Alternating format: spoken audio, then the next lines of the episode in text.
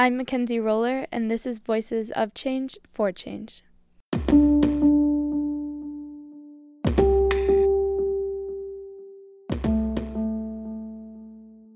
Last winter, I traveled abroad for the first time. I traveled to Johannesburg, South Africa, and stayed at the African Leadership Academy with a group of Miss Porter's students.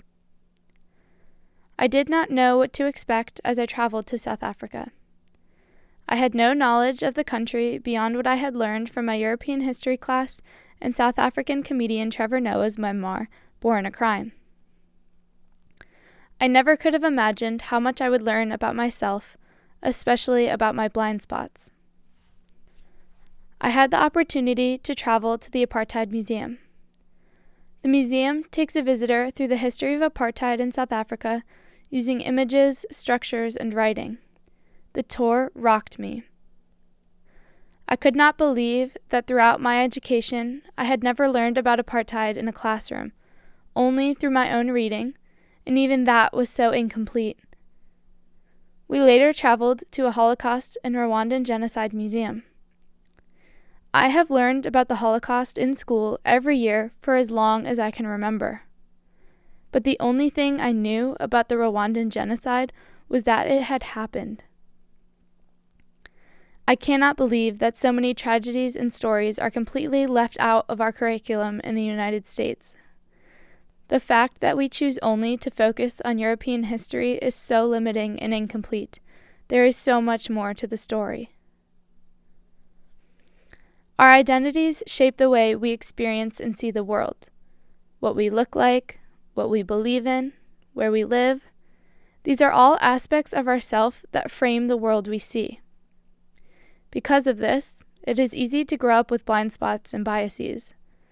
It is hard to understand perspectives outside of our own. But in order to understand our place in the world, we must put in the work to see beyond our single story. I first heard of the limits and consequences of living with a limited perspective through a popular TED Talk by Chimamanda Ngozi Adichie, an award winning author who grew up in Nigeria. When she came to America, she was shocked by the simplicity of people's understanding of her home nation. Here's a bit of her talk entitled The Danger of a Single Story. Of course, Africa is a continent full of catastrophes. The immense ones, such as the horrific rapes in Congo, and depressing ones, such as the fact that 5,000 people apply for one job vacancy in Nigeria. But there are other stories that are not about catastrophe, and it is very important, it is just as important to talk about them.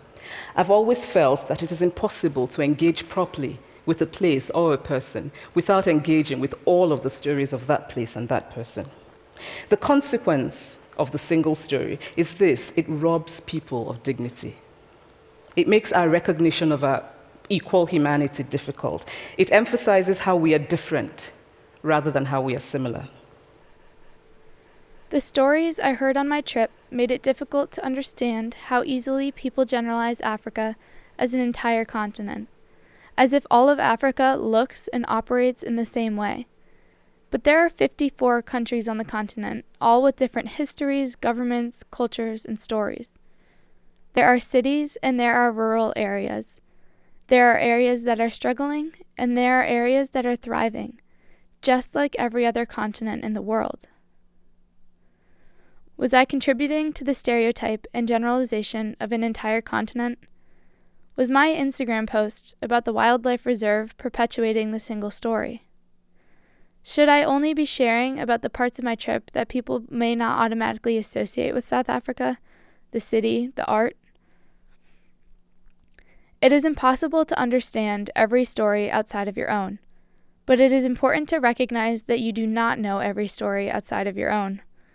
Then, you can begin to be intentional about finding your blind spots, about hearing other stories, and you can begin to understand how you fit into the world. If you do not understand how you fit into the world, at least on some level, how will you be able to change the world?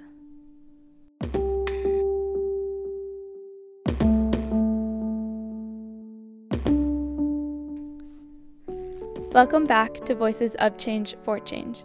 I'm Mackenzie Roller. I'm a senior at Miss Porter's School in Farmington, Connecticut. This podcast is the culmination of my senior capstone project working to answer the question how can we create effective social change?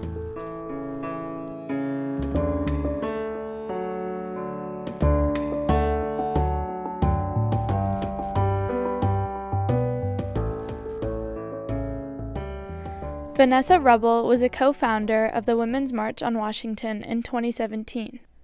Since then, she has founded and currently serves as the executive director of the organization March On, a nonprofit that aims to unify activists across the nation to create political influence and push for a different future. Wruble's involvement in movements that have shaped our modern society made her an incredible person to speak with. What makes her perspective even more unique is her work with the company she helped to create called OkayAfrica. OK Africa is now the largest media company focused on sharing the real, nuanced story of Africa today, fighting Westerners' bias towards the continent. Wruble has made an international impact and truly dedicated her life to moving our society forward. When we spoke, Wruble said passion and dedication have always been a part of her. Wruble attended a Quaker school growing up, learning about the importance of community, responsibility, and service. That upbringing, she says, gave her the gene that makes her speak up when things are unjust. This raw passion was shaped as she grew up. She looked up to her father, who was a prominent lawyer in Washington, D.C. She developed a similar love of fighting for what she believes in. After having the chance to travel the world, Wruble ended up working for a nonprofit that placed her in Sierra Leone. We started our conversation with her insights as to how that experience has shaped her approach to her push for social change today. Sierra Leone had two years earlier just called a ceasefire of an 11 year civil war, which had basically destroyed the entire country. Yet, when I was there, I really got into the pop culture. So I got to know a lot of the like amazing artists and some of these artists were instrumental in helping create peace in the country and singing about messages of coming together and nonviolence but also mm, the music was just good and i was just astonished that there was no way to get that in the us and I was like, this is really relevant to our culture. And if people were exposed to it, they would love it. And then the other thing that happened was that at that time I was working in what they call development, which is trying to develop a country, trying to build the capacity of that country to be able to move out of poverty. And I felt like a lot of the work that was being done in that region was not necessarily helpful and was almost neo colonial. And I saw, you know, lots of Westerners riding around in their nice vehicles, driven by their people, and going to dinner. One dinner would cost, what, a month of income for our workers. And I felt very disturbed by that. And I also felt that I understood that I was a Westerner coming into a culture and trying to help that culture without really knowing anything. And I felt that that was not the approach that I wanted to take. I was like, you know, there's a lot more to Sierra Leone and there's a lot more to many of these countries. And if we keep treating these countries like they're war torn, like they're full of child soldiers, like they're full of starving people, people are going to continue to feel that way and treat the entire continent of Africa in a way that's counterproductive to its development. And there's so much more and it's so it's so much richer than that. OkayAfrica was in some senses a bridge connecting our culture here, our hip hop culture here and connecting the music and the vibrant youth culture that was going on there. And that was sort of my new framework for quote unquote development is hey, let's get out of thinking about this country and this region as something we need to pity and let's really uplift some of the great stuff that's going on there. And let's create a platform for giving a voice to all the young creators and thought leaders and artists that are in Africa that people in America really should know about. Yeah. So, do you think what you've learned as you've bridged the gap between America uh, and the Western culture in general and Africa, have you learned anything from that experience that's transferred over to how you approach feminism? Yeah, there's a popular philosophy right now of stepping back and letting people from those cultures really be uplifted and having their voices heard. And I think that that was something we strove to do in OK Africa. You know, we were just creating a platform rather than being the focus ourselves. So that philosophy definitely transferred over. And just understanding the framing of where I was coming from as a white person, as someone who has certainly had a lot of benefits that other people don't have. So understanding where I come from has had an impact on the way I work. And kind of along that same lines, like your identity totally impacts how you see the world and how you experience the world. And that's, I mean, kind of what you're talking about right now. And I'm actually taking a class called History of Feminism right now, and we've been talking a lot about intersectional feminism. And I was wondering if you could speak about like what this might mean to you, how you've experienced it, and just the general importance of intersectionality in social movements in general. Yeah, I mean, I think that there's been this long history of feminism leaving behind groups of people who are most impacted by biases and misogyny. And I think that while there are certainly instances in feminist and the women's movement where that was not the case, too often it was the case. So when I started doing the Women's March, I gave a lot of thought to how do we not repeat past mistakes? How do we make sure that other voices are centered and included and so forth? One of my big roles in the Women's March was to bring in leaders from different communities and groups and put them in positions of power. Right. And then speaking about your past activism and social movements in general, what do you believe is necessary for social change to be successful? Are there key pieces or strategies your groups use to make the change possible? So, yes. One of the things that I would like people to do more of is understanding that if you don't treat people well on a day to day basis, I think that a movement is bound to fail. And I don't think people have started talking about that connection of in my own life, I practice what I preach. You know, for the most part, obviously, I'm not perfect at all, and I've made plenty of mistakes. But I would like to see that from leaders. There's the saying, absolute power corrupts absolutely. And I think even in movements, when people gain a certain amount of power, just by the nature of what power does to people, it changes how you act and how you behave. And I think that we need to be more mindful of that. Yeah. And so when you're talking about power and and acting in your everyday lives, how does that translate over to like change that sustained over time because that's something that I think we struggle with as power changes and how do you create sustainable change? So, one of the things we're doing now is we've created a coalition called the Climate Strike Coalition. And that coalition has been built very intentionally, not only by youth, but certainly by youth of color, to ensure that we're not creating the same kind of white, privileged oriented movement that the climate movement in particular has fallen vulnerable to. We've built the coalition in a way that tries to sidestep a lot of the problems that coalitions and movements in the past have fallen prey to. People fight over money, fame, and power.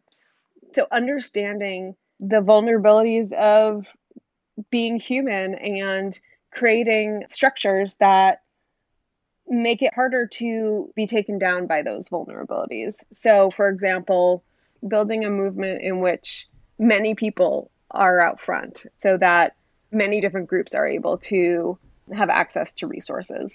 Yeah. One of the things that I've come across through my research, and you kind of brought it up there, is like there are a bunch of different movements working for the same ultimate goal in theory. And some claim that like these groups should all work together because of resources. And so I don't know if you could speak a little bit to how different movements working for the same goal should work together, can work together from your perspective. Yeah, I mean, yes, they should all work together. One of the key philosophies of March On is if we all march together in the same direction, we're going to have exponentially more power to change things. So, how do we get all the different groups who are trying to do the same things marching in the same direction? And that's a painstaking process of building coalitions and trust between people. Yeah. Especially because you've been in like a part of activism and social change for so long and also working with youth activists now. How do you think social media has changed what it means to be an activist, how it has changed social change movements in general? Social media definitely has changed movements and I think that's one of the things that our youth leaders talk about all the time is there's never been a youth movement that has had access to such widespread distributed media, such as social media platforms. The Vietnam movement against the Vietnam War did not have that. The civil rights movement did not have that. So, how do we use these forms of media in a way that furthers the goals of the movement? And it's a matter of trial and error right now once you figure out you know one strategy and that strategy becomes a little stale how do you come up with a new strategy? And you know and that's where people who have really creative mindsets come in. If you had the chance to speak to all the youth activists in the world who are so passionate about what they're doing and what they want to see in the world what advice would you give to them as to how to make that change? Understanding that the impossible becomes possible only when you decide it can be. Don't let people tell you that change is impossible. Don't let people limit your ideas of how the world can be. Hold on to your idealism. And at the same time, understand that compromise is sadly necessary. So you've got to maintain this balance of holding on to your idealism, wanting to make the most change possible, and understanding also the realities of the world and how political systems work. And then I would also say behave well in your personal life, behave well to your friends, and behave well to people you disagree with. That is going to translate out to a much stronger movement.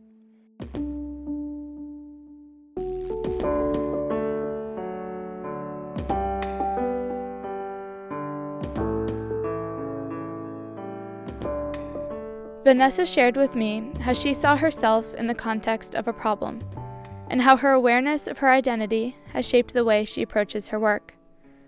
Confronting your identity can be hard, and it can be uncomfortable. This conversation made me consider how I could see myself in the context of my world. I am a middle class white woman. I walk through the world with an incredible amount of privilege. Part of that privilege is the ability to not have to think about race, or my identity, or how I am perceived when I walk into a room. In order to understand how I fit into the world, I have to be willing to recognize how my identifiers change the way that I walk through society. I had had conversations about identity and privilege throughout high school, but it was not until I was in South Africa that I caught a small glimpse of how real my privilege is in daily situations. On my way to a basketball game with the African Leadership Academy girls team, I turned to look around me and realized, for the first time in my life, I was the only white girl on the bus. The discomfort that bubbled up inside me was like nothing I had experienced before. I was suddenly self conscious of the color of my skin and my American identity. Although I knew I was welcome, I did not feel like I belonged. In this moment, I began to understand the impact that race has on people of color in the United States every day, from self confidence to personal perspective. I felt ashamed that I had never truly understood the privilege that comes with being in the historically dominant racial majority.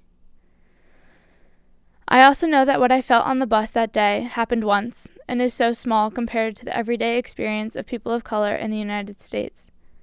But the importance is that it revealed a blind spot, as my whiteness was no longer a shield preventing me from recognizing the immense power of race on individuals' daily lives.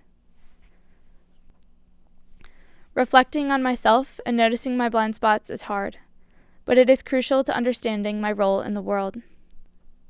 That experience allowed me to understand, on a new level, that I have responsibility, as a person living with such privilege and societal power, to show up for others and to fight for change and equality of all people. As an ally, I am also in a position to encourage others to understand their own privilege and recognize the societal systems of oppression that are oftentimes invisible to those in positions of privilege. No one knows the exact path to create a just society. Otherwise, we would have already taken it. The important thing is to continue to work to move forward, to reflect on yourself and the people around you. Continue creating paths forward, even if that means creating hundreds of paths before you get it right.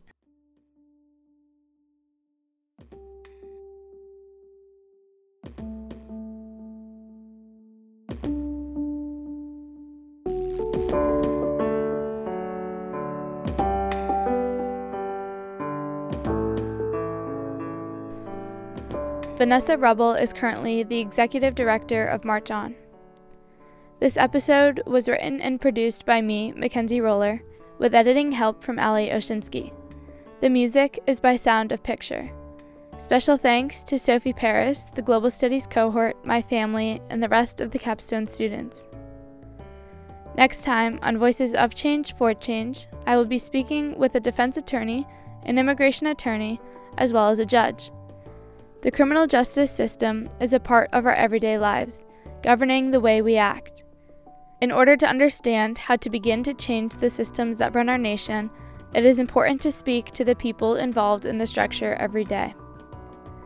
The attorneys will share their insights as to how the criminal justice system has changed, how their roles have changed over time, and how they believe change can happen. This is Voices of Change for Change. I'm Mackenzie Roller. Thanks for listening and stay tuned for the next episode.